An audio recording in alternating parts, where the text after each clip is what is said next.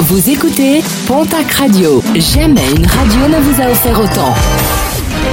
L'information locale à 9h, c'est sur Pontac Radio. Bonjour Jean-Marc Courage Sénac. Bonjour à toutes et à tous. Un accident mortel déploré sur les routes euh, des Hautes-Pyrénées. Vendredi après-midi, le corps d'une septuagénaire a été retrouvé gisant sur la route à Basus-Or. Une femme de 72 ans écrasée par un camion, finalement retrouvée sur le parking d'une entreprise à Lannemezan. Le chauffeur du véhicule a été placé en garde à vue. L'enquête se poursuit.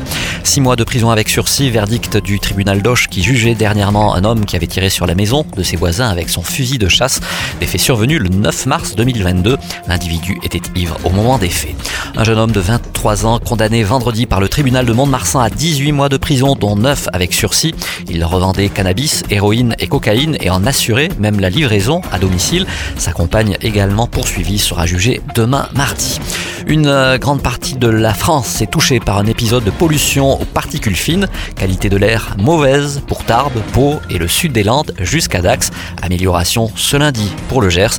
Des limitations de vitesse maxi ont été mises en place.